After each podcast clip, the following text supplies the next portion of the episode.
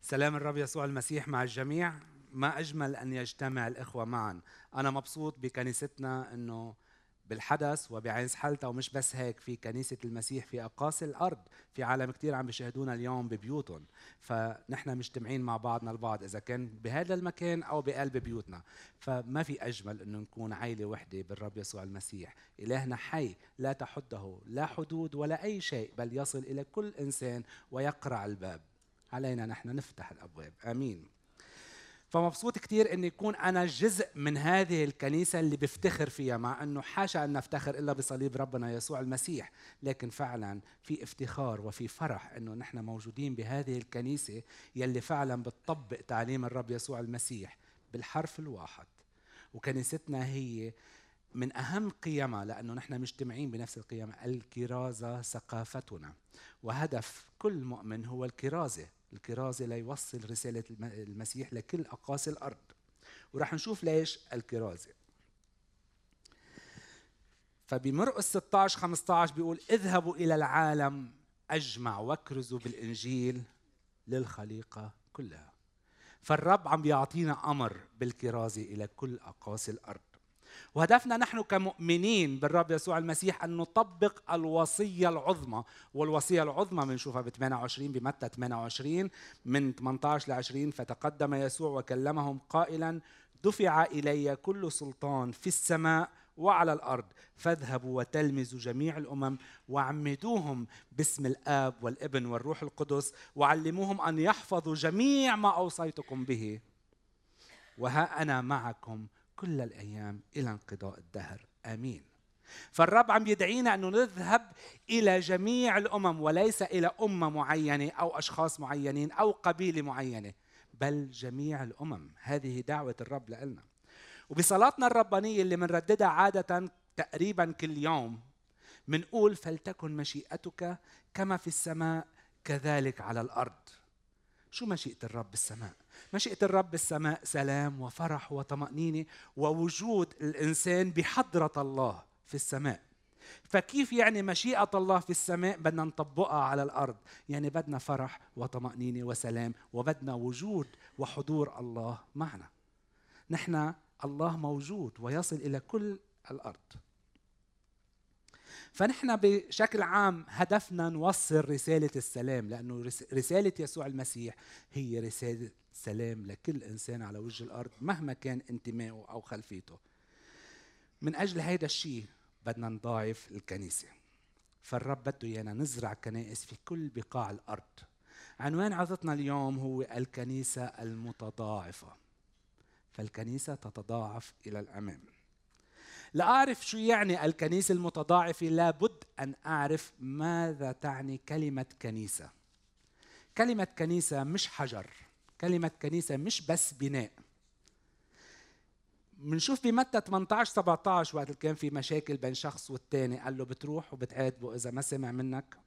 بتحكي مع شيخ أو شيخين إذا ما سمع منهم بتقول لهم وإن لم يسمع منهم فقل للكنيسة وإن لم يسمع من الكنيسة فليكن عندك كالوثني والعشار. تخيلوا أنا في عندي مشكلة مع شخص بيجي للحجر وبحكيه؟ مستحيل.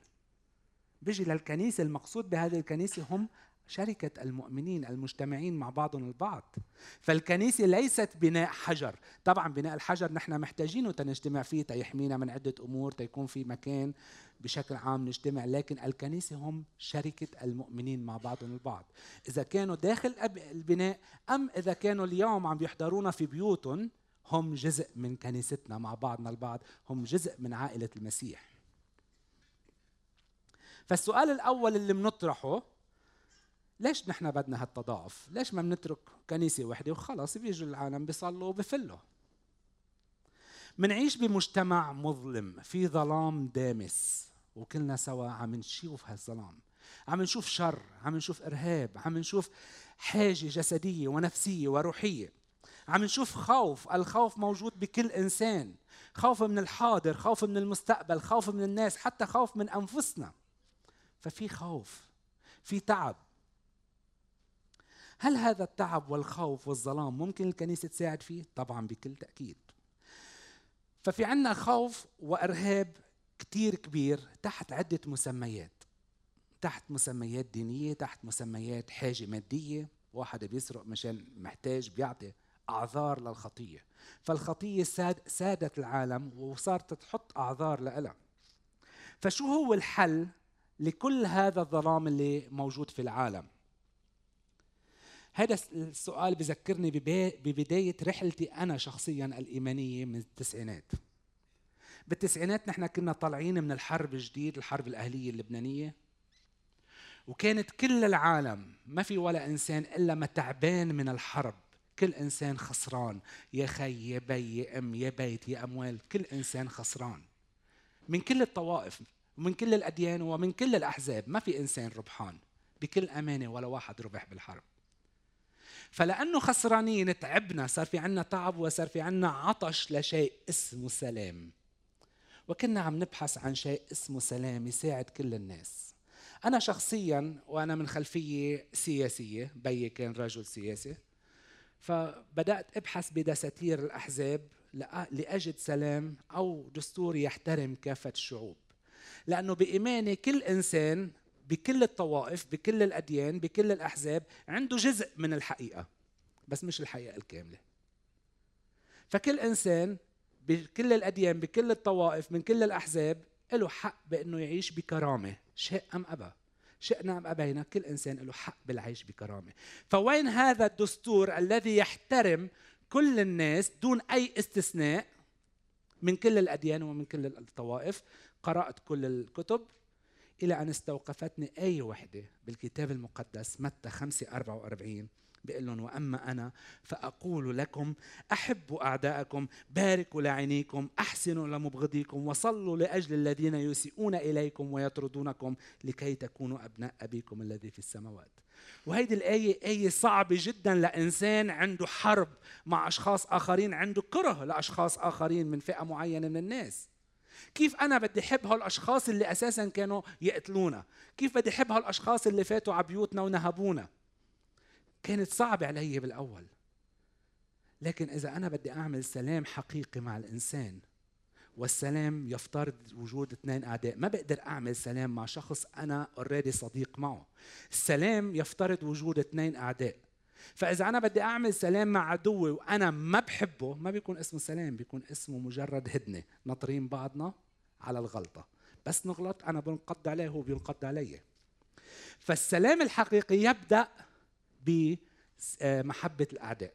وأنا لقيت هذه الكلمة هي الكلمة المفتاحية لاستخدامها كدستور يحترم كافة الشعوب دون استثناء.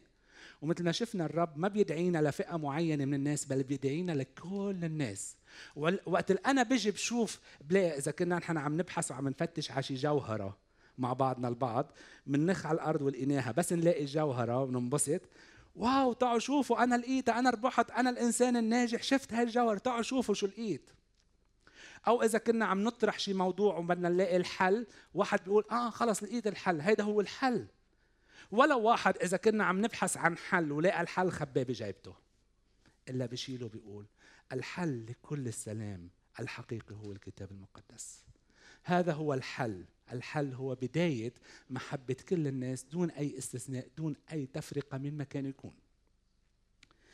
فهيدي الآية كتير قوية كانت لحياتي وكان لابد أنه أبدأ بحب بحب الآخرين. محبة الآخرين إلى كذا وجه مش وجه واحد. تحب الآخر يعني بده يصير في عندي شفاء داخلي من جوا.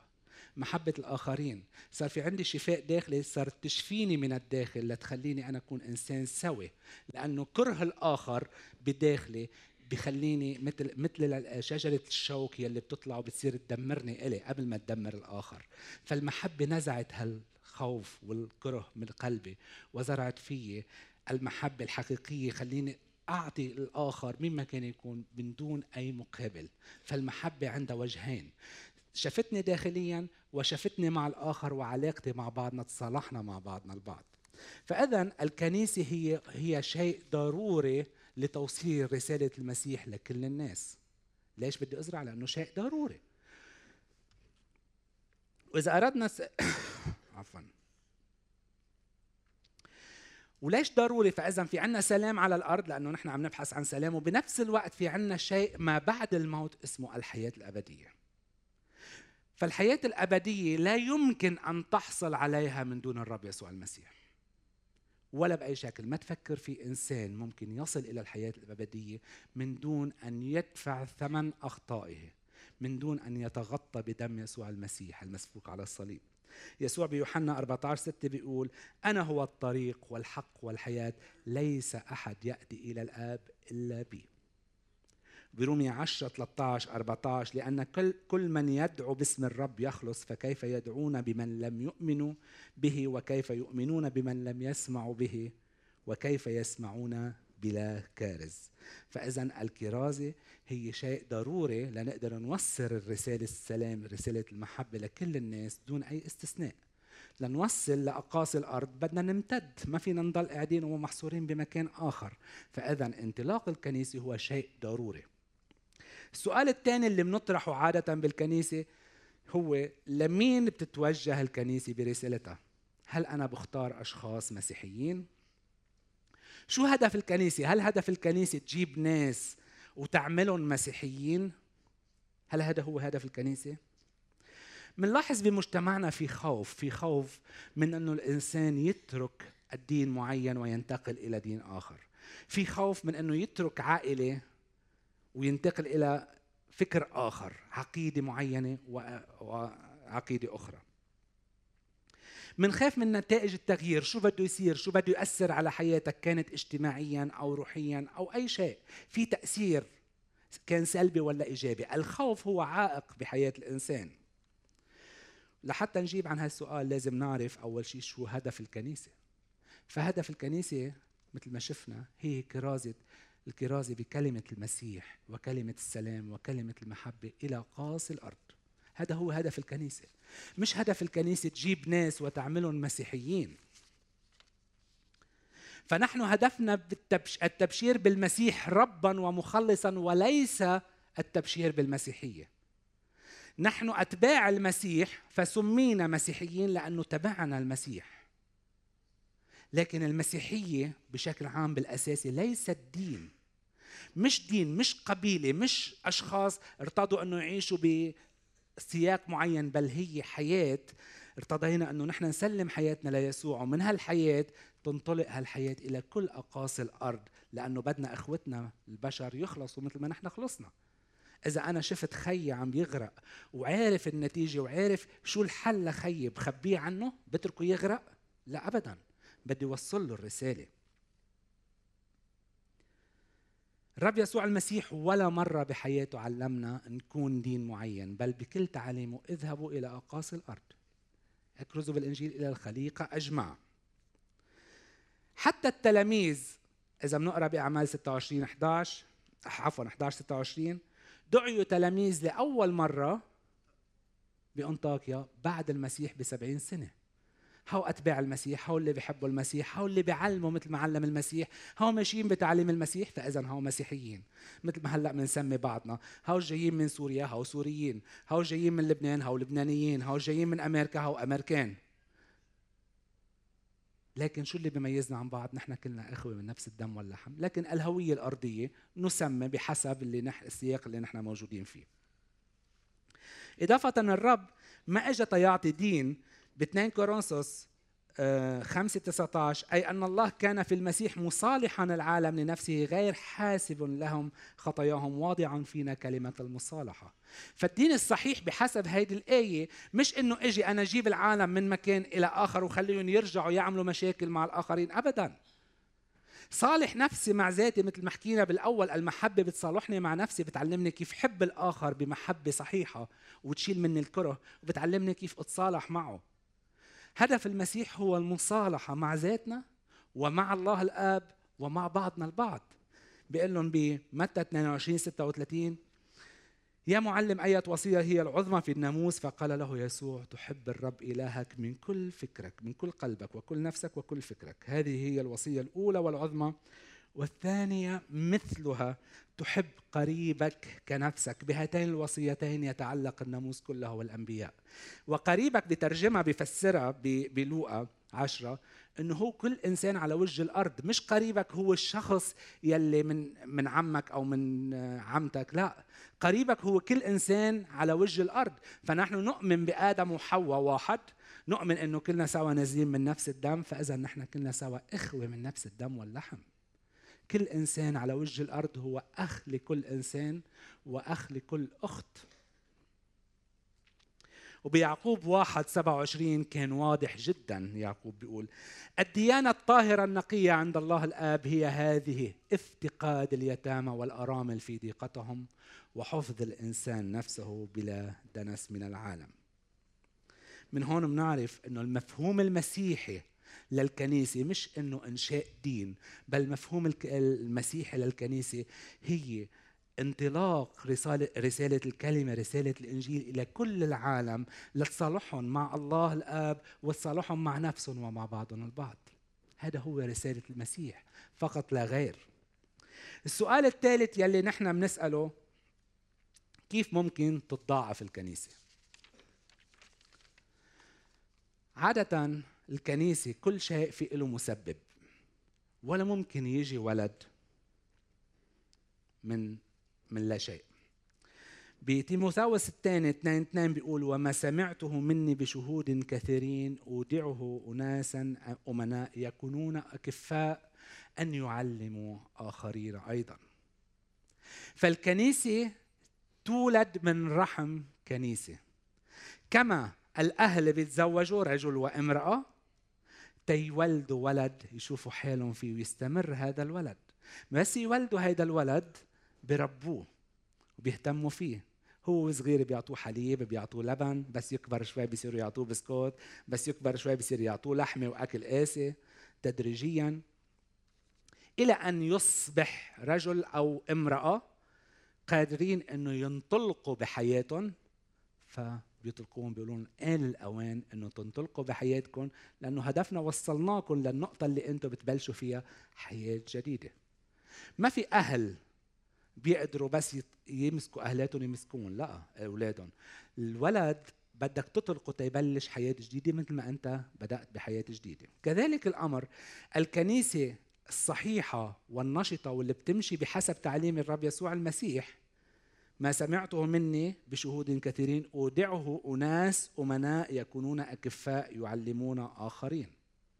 فالكنيسة الأمينة بتختار أشخاص أمناء وبتبلش تدربهم إلى أن يصبحوا قادرين على الاستقلالية ليقدروا ينطلقوا بحياتهم وبنفس الوقت هول الاشخاص بيقول لهم ودعونا يكونون أكفاء أن يعلموا آخرين أيضا. مش بيصيروا كنيسة وبيرجعوا بيتقوقعوا بنرجع للماضي لا. بل هذه الكنيسة تعود وتستمر بالرسالة الصحيحة أنه تعلم آخرين وتطلق كنيسة أخرى وأخرى وأخرى إلى أن نصل إلى بقاع الأرض. فإذا عندنا ثلاث نقاط لازم نحفظهم. التضاعف هو أمر أمر ضروري. لاحظوا في كل مكان مش موجود فيه كلمة الرب يسوع المسيح في تعب في ظلام في تعب نفسي في مشاكل بين الناس في رشاوى فإذا وجود الرب يسوع المسيح النور الحقيقي في المكان المظلم سيصنع فرق ويعطي نور. فإذا الكنيسة النقطة الأولى ضروري تتضاعف. النقطة الثانية الكنيسة مش لفئة معينة من الناس وليست لمسيحيين بل الكنيسة هي من العالم وفي العالم ولأجل العالم دون أي استثناء. هدف الكنيسة هي الخدمة مش العالم تخدمها هي بدها تخدم الناس. هدف الكنيسة كلنا الكنيسة مش الحجر مثل ما قلنا الكنيسة هن الأشخاص. نخدم كل إنسان دون أي استثناء. النقطة الثالثة والأخيرة هي بس تكبر هذه الكنيسة لابد إنه الكنيسة الأخرى تدعمها وتطلقها. وقت الأهل بيطلقوا أولادهم ولا مرة بيتركوهم بيقولوا ما بقى بدي أتعامل معكم. بيطلقوا أولادهم أنت حر تصرف مثل ما بدك لكن بنفس الوقت بيقعدوا على جنب بس يحسوا ابنه سقط. تعال يا ابني أنا برجع برفعك. وهيك رح نرجع لعندكم أسيس حكمة. رح نسقط في بعض المحلات نحن بشر لكن بنعرف نحن التعاون مع بعضنا البعض. وبنفس الوقت وقت الولد بيترك أهلاته تيستقل بحياته مش معناتها رافض أهلاته. بل بيضلوا اهلاته بيرجع بيخدمهم وقت اهلاته محتاجين له بيرجع بيخدمهم. فالتضاعف ليس انفصال بل هو شركة مع بعضنا البعض وهو تكاثر لكي تصل رسالة المسيح إلى كل أقاصي الأرض. لأنه ما في خلاص لا بالدنيا ولا بالحياة ولا بالآخرة إلا بالرب يسوع المسيح. آمين؟ آمين.